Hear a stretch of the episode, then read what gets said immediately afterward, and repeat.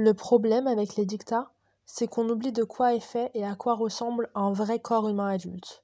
De peau, de poils, de vergetures, de gras, de muscles, d'eau, de chair, de cicatrices, de courbes et de rondeurs, de grande beauté. On oublie qu'entre l'enfance et l'âge adulte, notre corps passe par plein d'étapes et de phases différentes. On s'acharne à vouloir avoir un corps parfait, mais on oublie que ce corps va encore changer et évoluer. On oublie que sur la balance, le poids annoncé ne pointe pas du doigt la graisse, mais bien l'ensemble du corps. On oublie aussi qu'avoir des poils, c'est normal. On oublie qu'un corps qui grandit évolue en laissant des marques sur son passage. On oublie que ne pas avoir des fesses fermes et bombées, c'est normal. On oublie que notre morphologie ne nous permettra jamais de ressembler à d'autres corps.